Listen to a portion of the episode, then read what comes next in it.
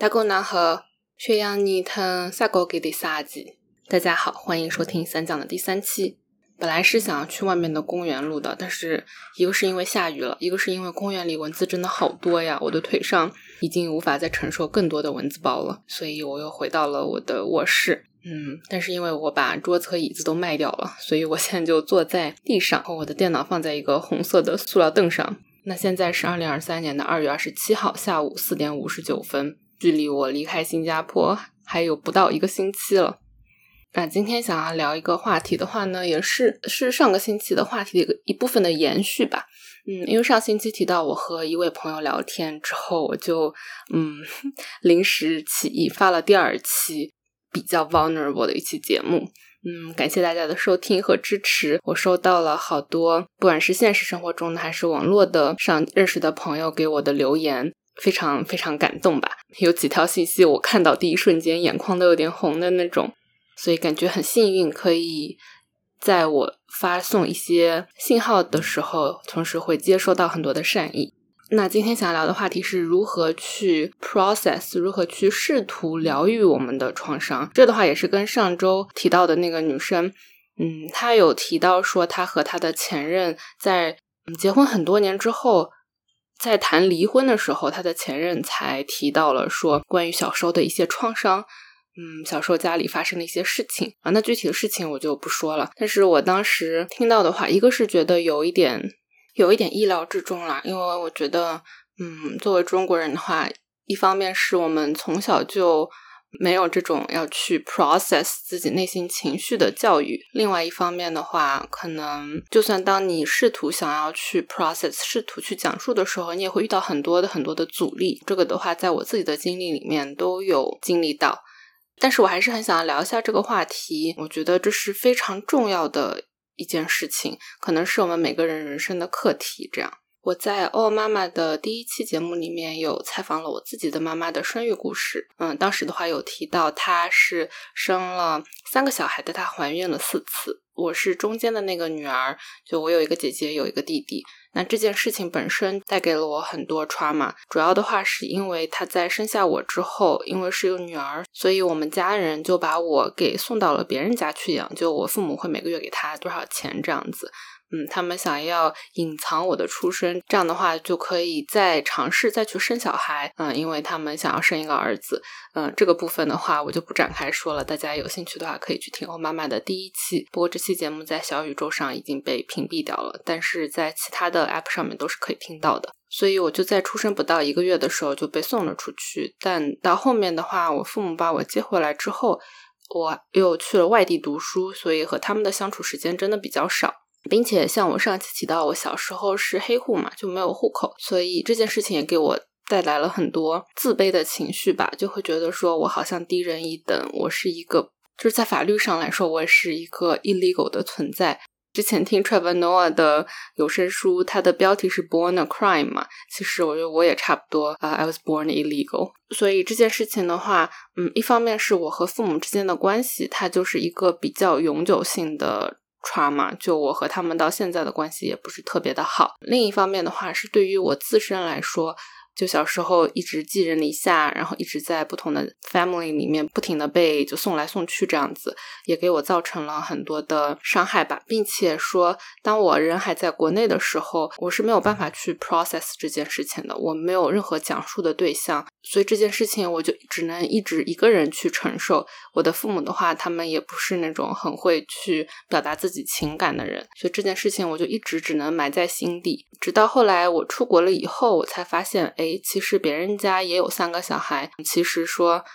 我之前感受到的所有那些 shame 的情绪都不是由我的行动造成的。就我之前会觉得因为我是一个女儿，我没有生对，因为我自己不是一个男孩，所以我们家才会出现这种事情，就好像一切都是我的责任这样。但是到后来长大了以后，我才慢慢意识到这个事情它不是我的问题。我在读研究生的时候就很幸运的碰到了一连串的人，他们帮助我在这个情绪 process 的过程中，一步步就支持我，一步步把我推向更深的思考中。像我刚开始的时候是有个研究生同学，她比我大几岁，她是一个中国女生，她当时的话就会很耐心的听我讲我们家里的事情，但其实在那个之前我根本不会跟别人说，因为我觉得太丢人了。因为有了他，所以我就一步步的会觉得说讲这些事情也没有什么关系，并且在我跟他讲述的时候，他会表示出同理心，他不会说哎呀你都这么大了不要再去讲小时候的事情了这样。后来的话是我就机缘巧合去参加了一个基督教的大会，然后那个大会就请来了一个心理咨询师，当时的话他就做了一个大型的讲座，我当时就突然间就鼓起了勇气给他写了一封邮件，我说我希望可以跟你聊一聊这样。所以我们就在那个酒店的一个很小的房间里面坐了1个小时，他是我第一个就正式聊过的心理咨询师。但其实那1个多小时的话基本上就是我在说，然后我就是一边说一边大哭的那种，听到后半段他也开始跟我一起哭。那个的话可能是我第一次和别人毫无顾忌敞开心扉的聊说小时候发生了什么事情，这些事情对我来说有怎样的影响，我有多么的痛苦之类的。在我说完之后的话，就在我们那1个小时结束之后，因为他也没有办法说做我的心理医生嘛，因为我们当时都不在一个城市，所以他就建议我说你可以给自己写一封信，你把你想对自己说的所有的话全部都毫无保留的写出来。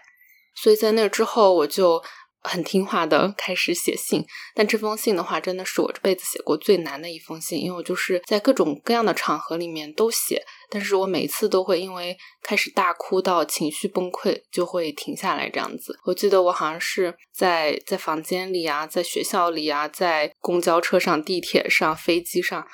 所有一切我能够有一点时间安静下来的时间我都在写那封信，但是无论如何都写不完。后来的话是就我有次在坐飞机的时候就鼓足勇气开始一次性把它写到后面，但其实那个信也没有写完。在这个时候就是在我差不多信快要写完的时候，我又遇到了另外一个人，就是我在哦妈妈有一期节目里面有采访过，她叫 Melissa， 她是一个很多年的资深的记者，因为她从中国收养了她的女儿，所以她对于计划生育啊、女性在中国的面临的困境、地位之类的都比较了解，所以当时我觉得跟他说好像是一件比较安全的事情，并且他年纪比较长一些，他就会跟我说 I can be your American mom 的那种感觉。我当时就告诉了他我正在 process 这些情绪，我在写一封信，我差不多快写好了，那可能是出于记者的 instinct 吧，他就跟我说那你会不会想要把它翻译成英文，我可以帮你修改，你可以发出来这样子。所以在他的鼓励下，我就把我写的中文的内容截取了一部分，然后翻译成了英文发到了 Medium 上面，当时也收到了很多的反馈，就会有很多人来找我聊天。回过头来想，我想其实很多人来找我聊天也是一件很好的事情，因为在我一遍一遍的讲述的时候，我就发现我慢慢就脱敏了。因为在最开始的时候我只要开始讲这些事情我就会开始哭到不能停下来的那种，但是在一遍一遍的讲述中，我就发现我好像已经不会再哭了。像我今天录这个节目的话，我的情绪已经不太有波动了这样。我后来听很多 podcast 也会提到说，在我们面对 trauma、 面对创伤的时候，不停的讲述是一个很好的方法。从我开始写信到我真正把中文的信写完已经过了半年时间，我又花了大概1个月的时间把它翻译成了英文。在这个之后又过了一段时间，我就觉得我想要把这个事情写成中文发到豆瓣上面，因为我当时用豆瓣比较多。至于想要写成中文的话，也是觉得好像在中文世界里面我听到这样的故事不是很多，但其实我在我的老家的话，我的遭遇其实挺普通的，就很多身在中间的女儿都是类似的遭遇，甚至会有比我更惨的，像我父母说的那样，至少我父母他还真心诚意的把我当女儿，然后至少还供我出国读书这样子。有很多中间的女儿根本享受不到任何的父母的善意、父母的关照这样子，我家的堂姐中也有很多是这样的。所以我觉得既然作为比较 privileged 的我享受到了这么多的资源，那我也应该试图的去把我的故事讲述出来，让大家看到说还有这样子的一群人的遭遇这样。所以我当时就又把那篇英文差不多又翻译回了中文这样子，发到了豆瓣上面之后，我就发现我获得了和英文世界里面完全不同的评论。在英文世界里面大家都会就是 You had a tough life before，然后就说那你现在过得真好，我很为你高兴这样子。但是在中文世界里面就会会收到很多留言是，一方面的话是觉得是我因为我父母犯法了，所以才发生了我的事情，所以我不应该去责怪这个社会，责怪这个政策，我应该去责怪我的父母。另外一方面的话，也会有很多人说啊，你都已经那么大了，现在生活也过得很好，你没有必要再去抓着过去的事情不放，你应该要往前看这样子。这一类的评论的话，一开始你可能会觉得他好像是想安慰我妈，他也说哎，你看你现在过得多好。但另一方面，我觉得他是一种捂嘴，就是他不想要听到你在讨论你的过去，他不想要你去处理你的这些trauma。就像我们这个社会一样，就哪怕是比如说疫情发生了，那我们就不要再谈了，我们就把它给压下去，我们现在过得好就可以了，我们现在经济又复苏啦，大家又有钱可以赚了，那我们就不要再去讨论过去的事情了。我觉得这个逻辑是一以贯通的。所以我当时那个的话，可能是我第一次也是唯一一次在豆瓣的评论区会跟人 battle 的那种。我是比较害怕冲突的人，所以我一般都不太会回复别人骂我也好指责我也好的那些评论。但是我当时也觉得非常的庆幸，就是在我把它发到豆瓣上之前，其实我已经经历了差不多快2年的时间，是我自己在不断的处理我心里面的这些情绪。我已经非常非常的清楚，过去发生在我身上的这些事情它是不好的，我所获得的遭遇它是不公平的，我不应该被这样子对待，我作为一个人我不应该这样子被对待，我的那些遭遇它确实是很糟糕，我现在感受到的这种痛苦，我感受到的不公平，它都是 valid 的，它都是被允许，它都是合理的。所以当时在我看到大家的那些让我闭嘴的评论的时候，我心里面并不会觉得说啊，那是不是就过去的这些事情就不要再提了，我是不是有点小题大做，我每天在这儿顾影自怜的。所以我真的非常感谢在这整个过程中一直有鼓励我，一直有支持我的那些朋友。我希望我的讲述也可以成为在 process 你的 trauma 路程中的一个小小的支持吧。因为我们这个社会是崇拜强者的，如果我们有任何的示弱的话，那好像我们就输了。但是我觉得只有当我们非常深刻的一直不停的向内探索，去理解自己的创伤，去 process 这些创伤，去理解说过去那些事情发生了，它给我带来了哪些的影响，但是这些影响的话我是可以通过哪一些方式去化解它的。甚至说也不需要去化解，我们就是和它共存。就我理解说我有这样子的一个行为模式，我理解它是为什么而来，那我觉得也已经非常非常棒了。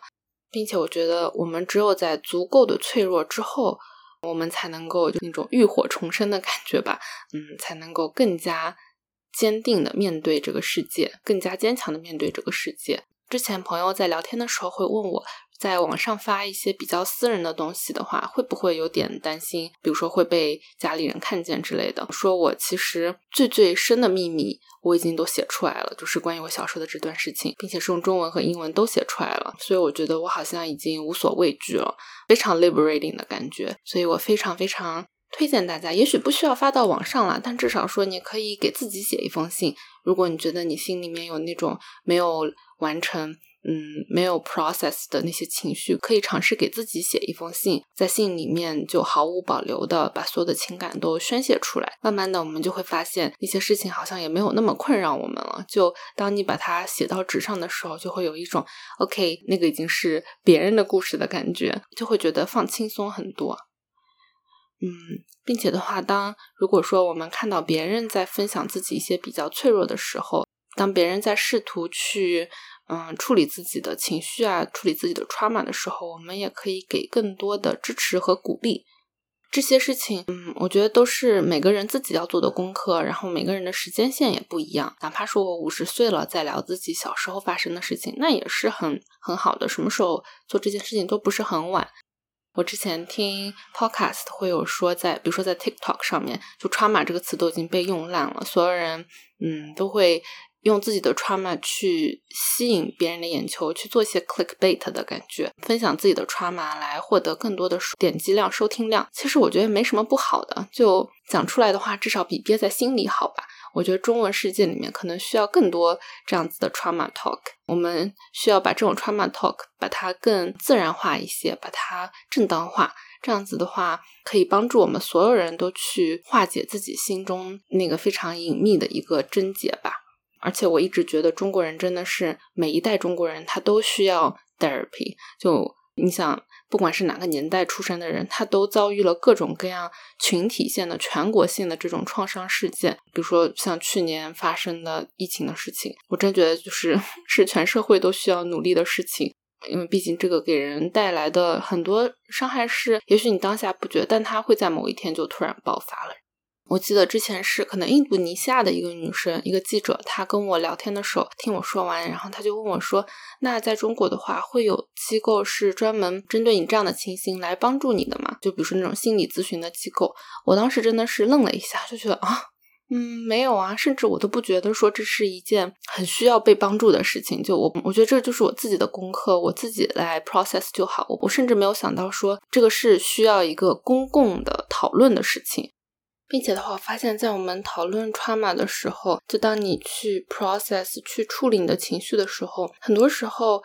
是个人的功课，就跟别人已经没有太大的关系。就我小的时候，在我还没有语言去表述的时候，我对我的父母是会有很多的怨恨，特别是可能小学的时候吧，就那个时候因为跟父母真的没有什么时间相处，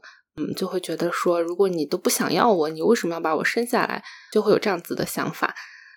但是的话，我发现在我慢慢的自己去 process 这些情绪的过程中，我对于父母的怨恨已经越来越少，就我现在对于他们没有任何的怨恨，我更多的可能是有一种就觉得挺可惜的吧，就觉得说我可能人生在世，这辈子没有办法体会到和父母之间那种很深的连结，当然人生还很长，以后可能会发生不一样的事情。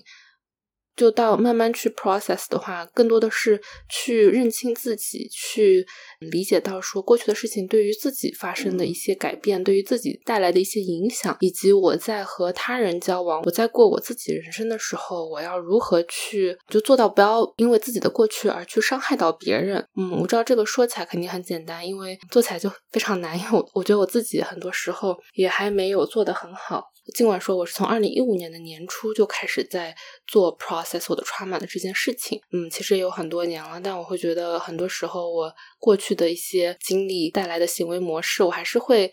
很难改吧，但至少的话我会意识到我有这样子的行为模式，我会意识到说我希望我可以不要用我的过去来惩罚我自己，以及惩罚我现在有交流的这些朋友。最后的话还是想说，很多事情如果我们不把它说出来的话，它就是我们一个人的创伤，并且我们可能会觉得很孤独，你就会觉得好像全世界只有我这么惨这么倒霉遇上了这种事情。但是当我们把它说出来之后，一方面的话是可以努力的去审视去理解我们自己的内心，另一方面的话也是可能可以帮助我们找到和自己有类似经历的人，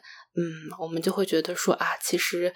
这个也不是我的问题，这个也不是我的错，我不需要为此而感到很丢人很 ashamed， 并且的话我们也许还会交到一些朋友。但如果当你说了之后会有人去嘲讽你，或者会有人觉得你小题大做的话，那就不要理那些人，他们根本就不懂，也许他们的生活真的过得非常的好，是他们自己有自己的 privilege， 但他们不自知，那就是他们的问题，是他们需要做的功课，我们就不要去跟那些笨蛋们一般见识。